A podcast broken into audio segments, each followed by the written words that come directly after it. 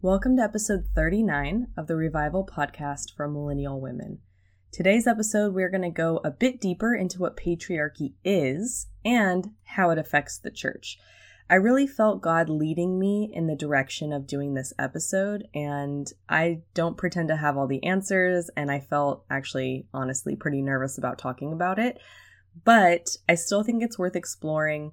I think it's important to be obedient to God even when we're nervous or fearful of something. So, we're going to talk about this today.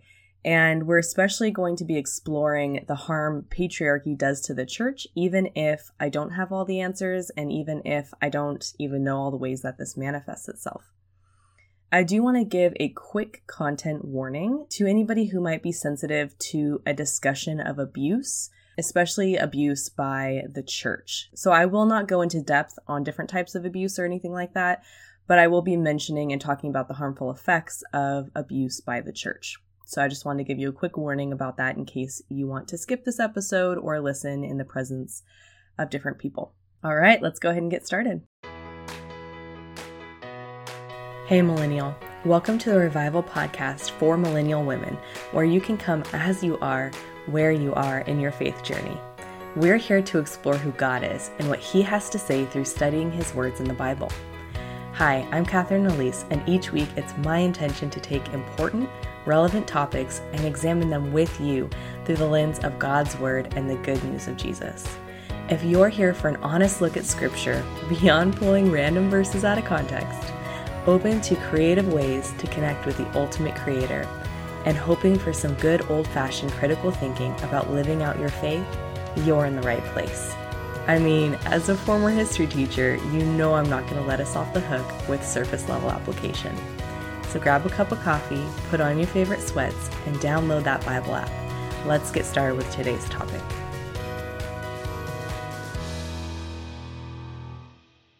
God, thank you so much that you direct us, that you lead us, that you work within us, even though we are undeserving and even though we are so ill equipped. you are the one who gives us what we need. You give us the truth, and you are so faithful and so loving. And I pray that we would follow you to greater and greater extents. And I pray that you would expose in our hearts the things that need to be unlearned. And I pray that we would instead learn your truth and your wisdom and your love, and that we would show that to people to a greater extent. And I pray also, God, that you would speak through me and that you would let your words and your Holy Spirit do the moving and the working, and that I would just be here to obey you. Please, God, work within our hearts and minds and souls, and thank you for this opportunity to do a podcast. In Jesus' name, amen. I thought it might be worthwhile to go back to the definition of patriarchy. I did talk about it in a previous episode, but after a lot of time looking at different articles and also just listening to sermons and different things like that, I think that there's actually a lot of misunderstanding about what patriarchy is. So it's important to start this episode with a clear definition, which will then lead us into two ways that patriarchy actually harmfully affects the church. And I'm not talking about my specific church or anything like that, but I just mean the church as a whole in the United States, probably leaning more towards the evangelical church. So let's revisit what patriarchy is. If I'm just putting, you know, in simple words, my own kind of definition, I would say it's a system that puts power in the hands of men at the expense of women. So it really is about a power issue. It has an authority issue. It has an issue of who has decision making power, whose words and actions can affect the people around them. To me, that's really what patriarchy comes down to. However, I did Google it so we could get an official definition from the Oxford Dictionary, and they gave us two definitions that I think are relevant to what we're talking about today, but one is more relevant. So the first one is not one we're going to talk about too much today, but it is something to keep in mind, especially when you're reading the Bible, because the first definition was literally the case during a lot of what was going on in the Bible and during a lot of the history of our world. So it is a system of society or government in which the father or eldest male is head of the family and descent is traced through the male line again, where I'm not going to get into like the way that things have have gone through family lines and and the history of uh, males having power. I'm not going to get too much into that, but that is an interesting definition that we should keep in mind. The definition I'm going to be speaking to more today is the second definition that I'll share right now. So it's quote, a system of society or government in which men hold the power and women are largely excluded from it. End quote. So I think that this is a really good definition, and I think it causes us, like I said, to really look at who holds the power. Because patriarchy is actually everywhere. It's in our social systems to either greater or lesser extents, depending on what the system is. It's in our institutions, it's in our brains, it's in our vocabulary. It, it really exists everywhere. So I think it is important to think about the power that this has, the power that the legacy of men having power for so long still holds over us today in all kinds of different institutions. So I know that this is kind of a broad overarching definition. It can be hard to kind of understand how that manifests itself. So I'll just give one very practical, very brief example that is not church related so that if you're not sure still what that looks like, you can kind of get more of an idea of what I'm talking about. So this is a very obvious example, but women actually make up about slightly more, but about 50% of the United States population. Yet, when I looked it up, only 27% of our elected representatives that are actually in Congress making decisions that affect the laws of our country, only 27% of them are women. Okay, so who holds the power in Congress?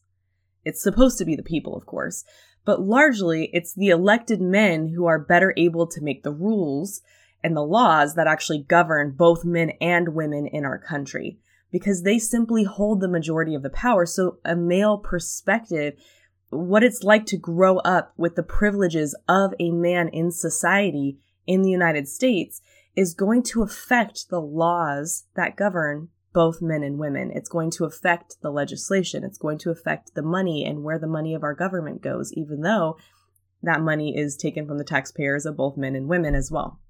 So that's one small example. And to just kind of expand to patriarchy is not just the fact that men hold the power, but it's also this underlying set of beliefs, this ideology that really supports patriarchy and allows it to continue even in our present time. The specifics of this ideology can really vary based on the culture and the institution and where people are coming from, but it usually comes down to one of two things that would support or maybe justify a male dominated society or institution. So usually it's either this ideology that there's a perceived, no, I use the word perceived, deficiency of women. There's something that women can't do. There's something that they're deficient in. They don't have the ability for whatever it is. Usually it's tied to something ridiculous like women's emotions or something like that. But there's some kind of deficiency in women that they're not able to handle the power or shouldn't have the power, something like that. Now, the other ideology that I often see is that there's a perceived superiority of men in some way. Sometimes it's, oh, men are more logical, men are be- better able to handle XYZ, men have higher education, I don't know, whatever it is. Usually it can be dressed up in any kind of polite language, and we all, I hope, know examples of that. And this polite ma- language, it really makes it sound less offensive, but it's still patriarchy. It's still this ideology that upholds the systems that we have now that are, in very practical ways, affecting men and women in our country. And sometimes we don't even realize that some of the beliefs that we have are patriarchal beliefs, that they're, that they subscribe to this ideology. And sometimes we don't even see how that can affect us until someone is able to point that out for us which is interesting to note. Now, I want to go back for a second to the idea of power, and let's get this moving in the direction of the church.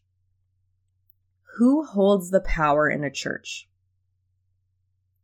Hopefully, hopefully, my friends, it's God. Okay, I do believe that God is all powerful, of course.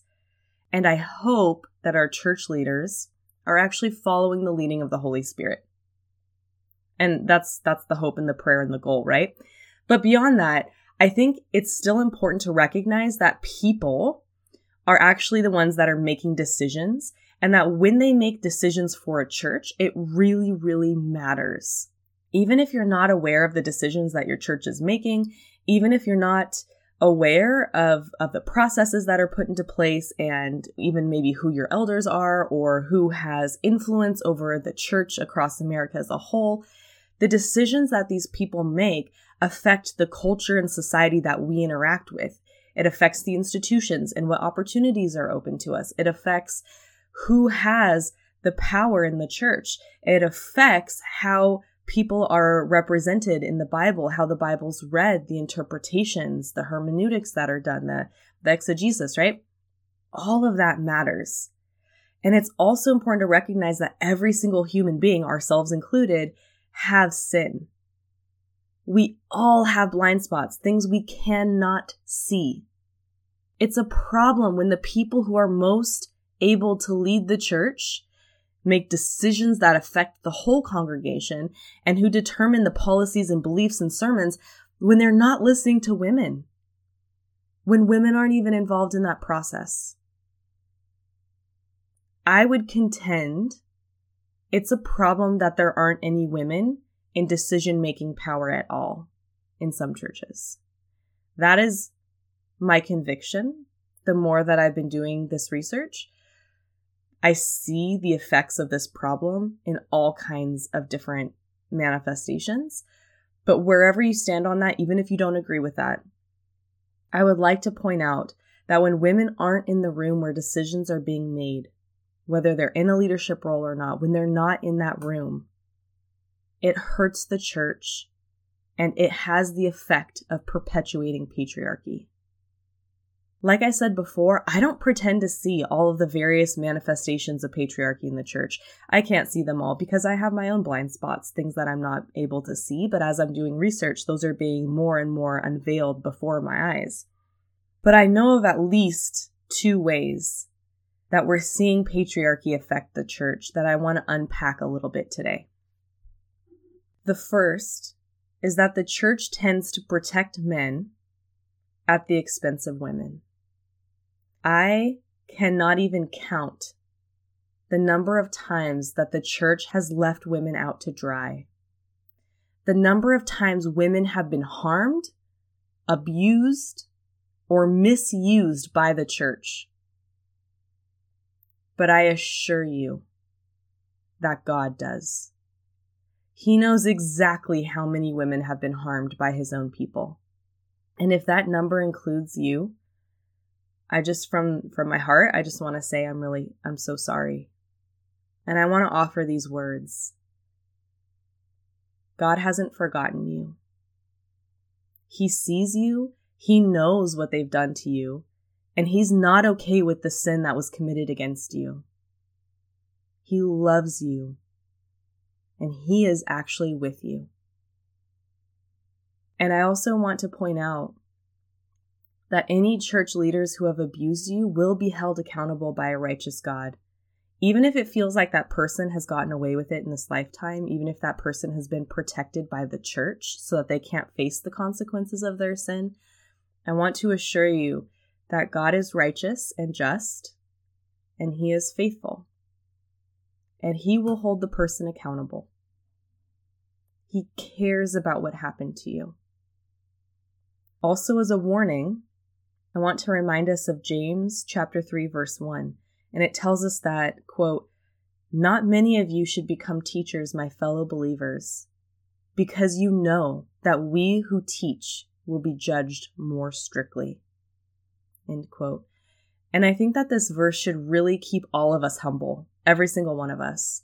But sometimes I think that leaders, instead of being humbled by this, they get too comfortable, maybe too self assured, maybe too prideful. And some even start to believe, I think, that the words of God don't apply to them. But I assure you that they do. And I, I pray that God would be your comfort and that in him that you would be able to find healing for the, the abuse that was done to you, the harm that was done to you. Now, with that being said, I would want to expand on this point a little bit just to give more parameters and understanding to what I'm talking about.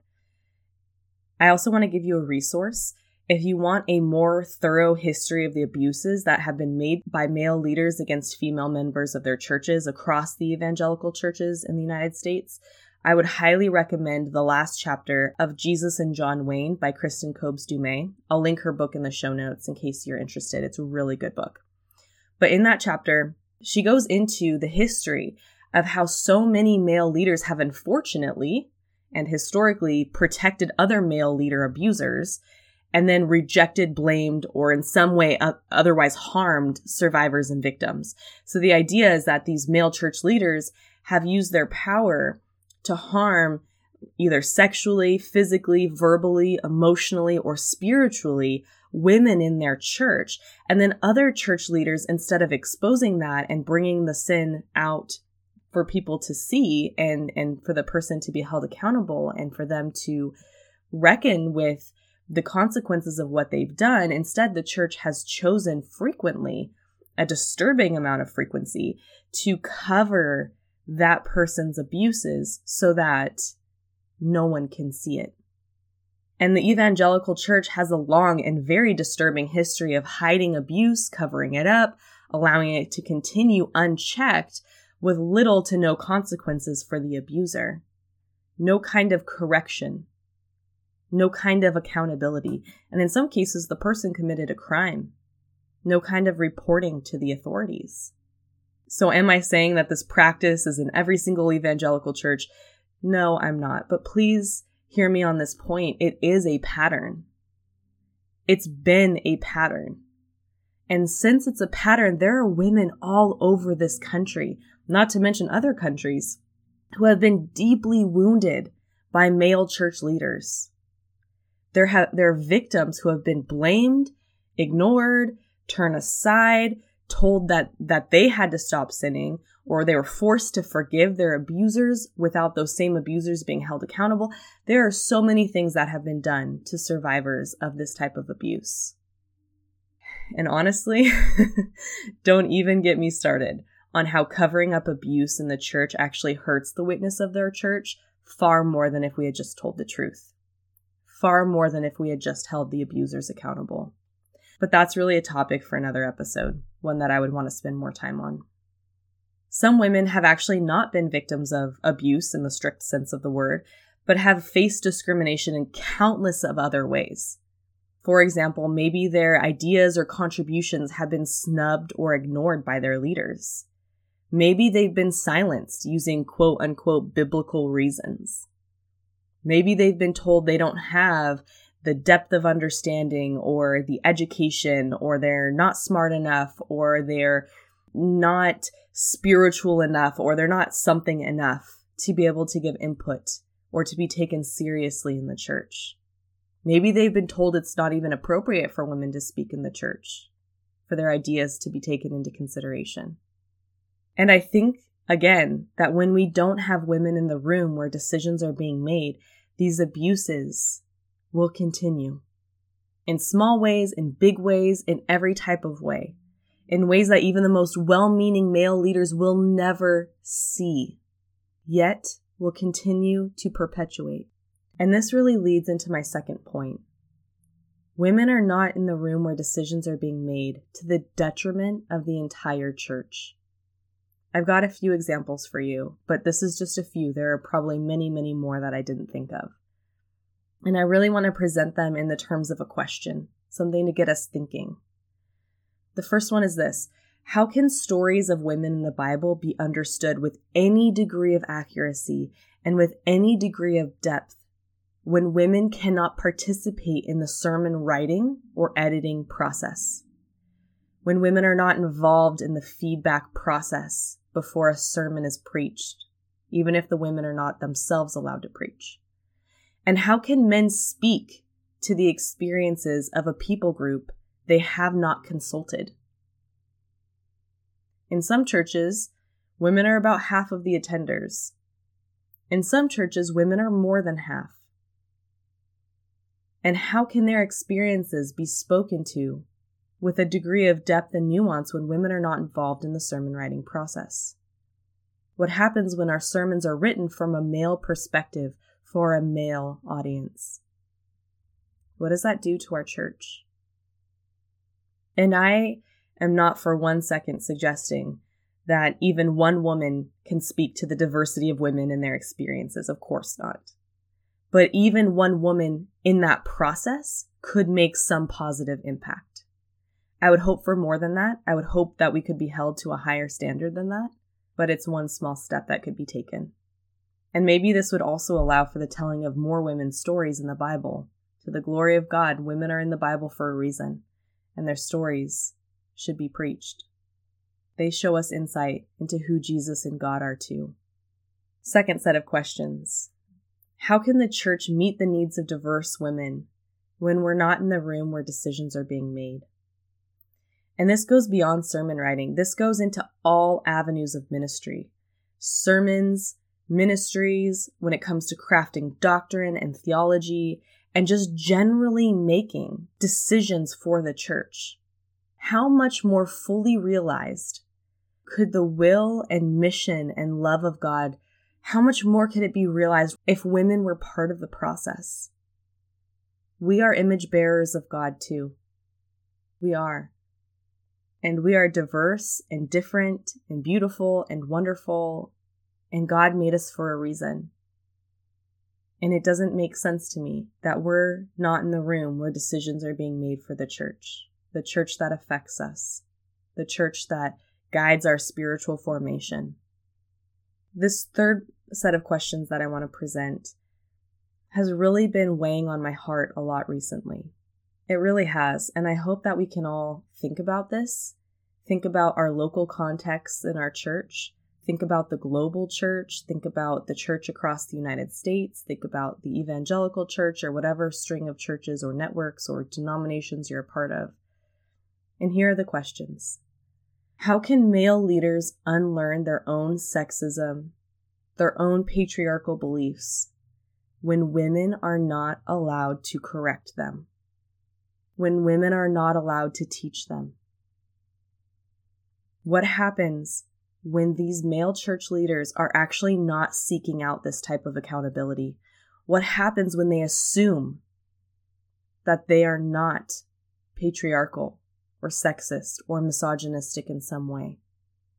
And because of that, these beliefs go unexamined. And because of that, the church is harmed. I think women need to be in the room. Period. Even if your church doesn't allow women to have a meaningful leadership role or one with any kind of church power, I still think the voices of women need to be in the room. I think they need to be sought out in a meaningful way, not in some token way, not in some, oh, we checked a box kind of a way, but in a genuine effort to understand, in a genuine effort to include women, in a genuine effort to correct the harms that have been done by the church. Because I really do believe that we all have patriarchy to unlearn. Men, women, everybody patriarchy actually manifests itself in so many ways and so many policies, so many social interactions, and so much of what women experience in daily life and in the church. So, all of us, men, women, everybody, have work to do in uncovering the patriarchy within ourselves, how it affects us, how it shapes our thoughts and feelings towards things. And I am included in this. I didn't see it for a long time. But I am waking up now and I'm seeing it and I'm calling it out for what it is. Because speaking the truth matters to God. The oppression of women matters to God. And I think that there's a real danger, a real, real danger when we deny that we have patriarchy to unlearn, or if we think we've arrived at no longer holding any influences or beliefs that were rooted in patriarchy. I think when that happens, we become actually really blind. We stop seeing how we are complicit. We stop unlearning patriarchy. And I think when we say, oh, we've arrived, we're not patriarchal, I think it's a cop out of doing the work because the work is not easy and it's not comfortable and it's sad a lot of the time. but I really believe it's better for us to assume that we've got some deeply rooted patriarchal beliefs, every single one of us, so that we can keep a lookout for them and bring them before God for renewal. We can repent of believing it, and we can repent of the effect our belief has had on ourselves and other people, and we can heal by the grace of God. He is a faithful God. He is faithful to renew and make us new in Him. I know that this is a really heavy episode and longer than I have been trying to keep my episodes recently, but this is a topic that weighs heavily on me and I think it's worth spending some time on. I would love to talk about it more in the future. And I would love it if you wanted to email me or text me if you know me. My email is podcastercatherine at gmail.com and just have someone to talk to about what you're learning and unlearning about patriarchy. That's totally fine with me. To conclude, I do want to end with a passage from Romans. I think that it will be encouraging and maybe even convicting for us today, and I think it's a beautiful passage to end on. I'm going to read the end of chapter 11 of Romans and completely through chapter 12. So it is going to take a little while, but I would really encourage you to listen to the words and maybe read along if you have your Bible or if you've got the app. I am reading from the NIV version, beginning in verse 33. Oh, the depth of the riches of the wisdom and knowledge of God! How unsearchable his judgments, and his paths beyond tracing out! Who has known the mind of the Lord? Who has been his counselor? Who has ever given to God that God should repay them? For from him, and through him, and for him are all things. To him be the glory forever. Amen. Chapter 12 Therefore, I urge you, brothers and sisters, in view of God's mercy, to offer your bodies as a living sacrifice, holy and pleasing to God. This is your true and proper worship. Do not conform to the pattern of this world, but be transformed by the renewing of your mind. Then you will be able to test and approve what God's will is his good, pleasing, and perfect will. For by the grace given me, I say to every one of you, do not think of yourself more highly than you ought, but rather think of yourself with sober judgment, in accordance with the faith God has distributed to each of you. For just as each of us has one body with many members, and these members do not all have the same function, so in Christ we, though many, form one body and each member belongs to all the others. We have different gifts according to the grace given to each of us. If your gift is prophesying, then prophesy in accordance with your faith. If it is serving, then serve. If it is teaching, then teach. If it is to encourage, then give encouragement. If it is giving, then give generously. If it is to lead, do it diligently. If it is to show mercy, do it cheerfully. Love must be sincere. Hate what is evil, cling to what is good. Be devoted to one another in love. Honor one another above yourselves. Never be lacking in zeal, but keep your spiritual fervor serving the Lord. Be joyful in hope, patient in affliction, faithful in prayer. Share with the Lord's people who are in need. Practice hospitality. Bless those who persecute you. Bless and do not curse. Rejoice with those who rejoice. Mourn with those who mourn. Live in harmony with one another.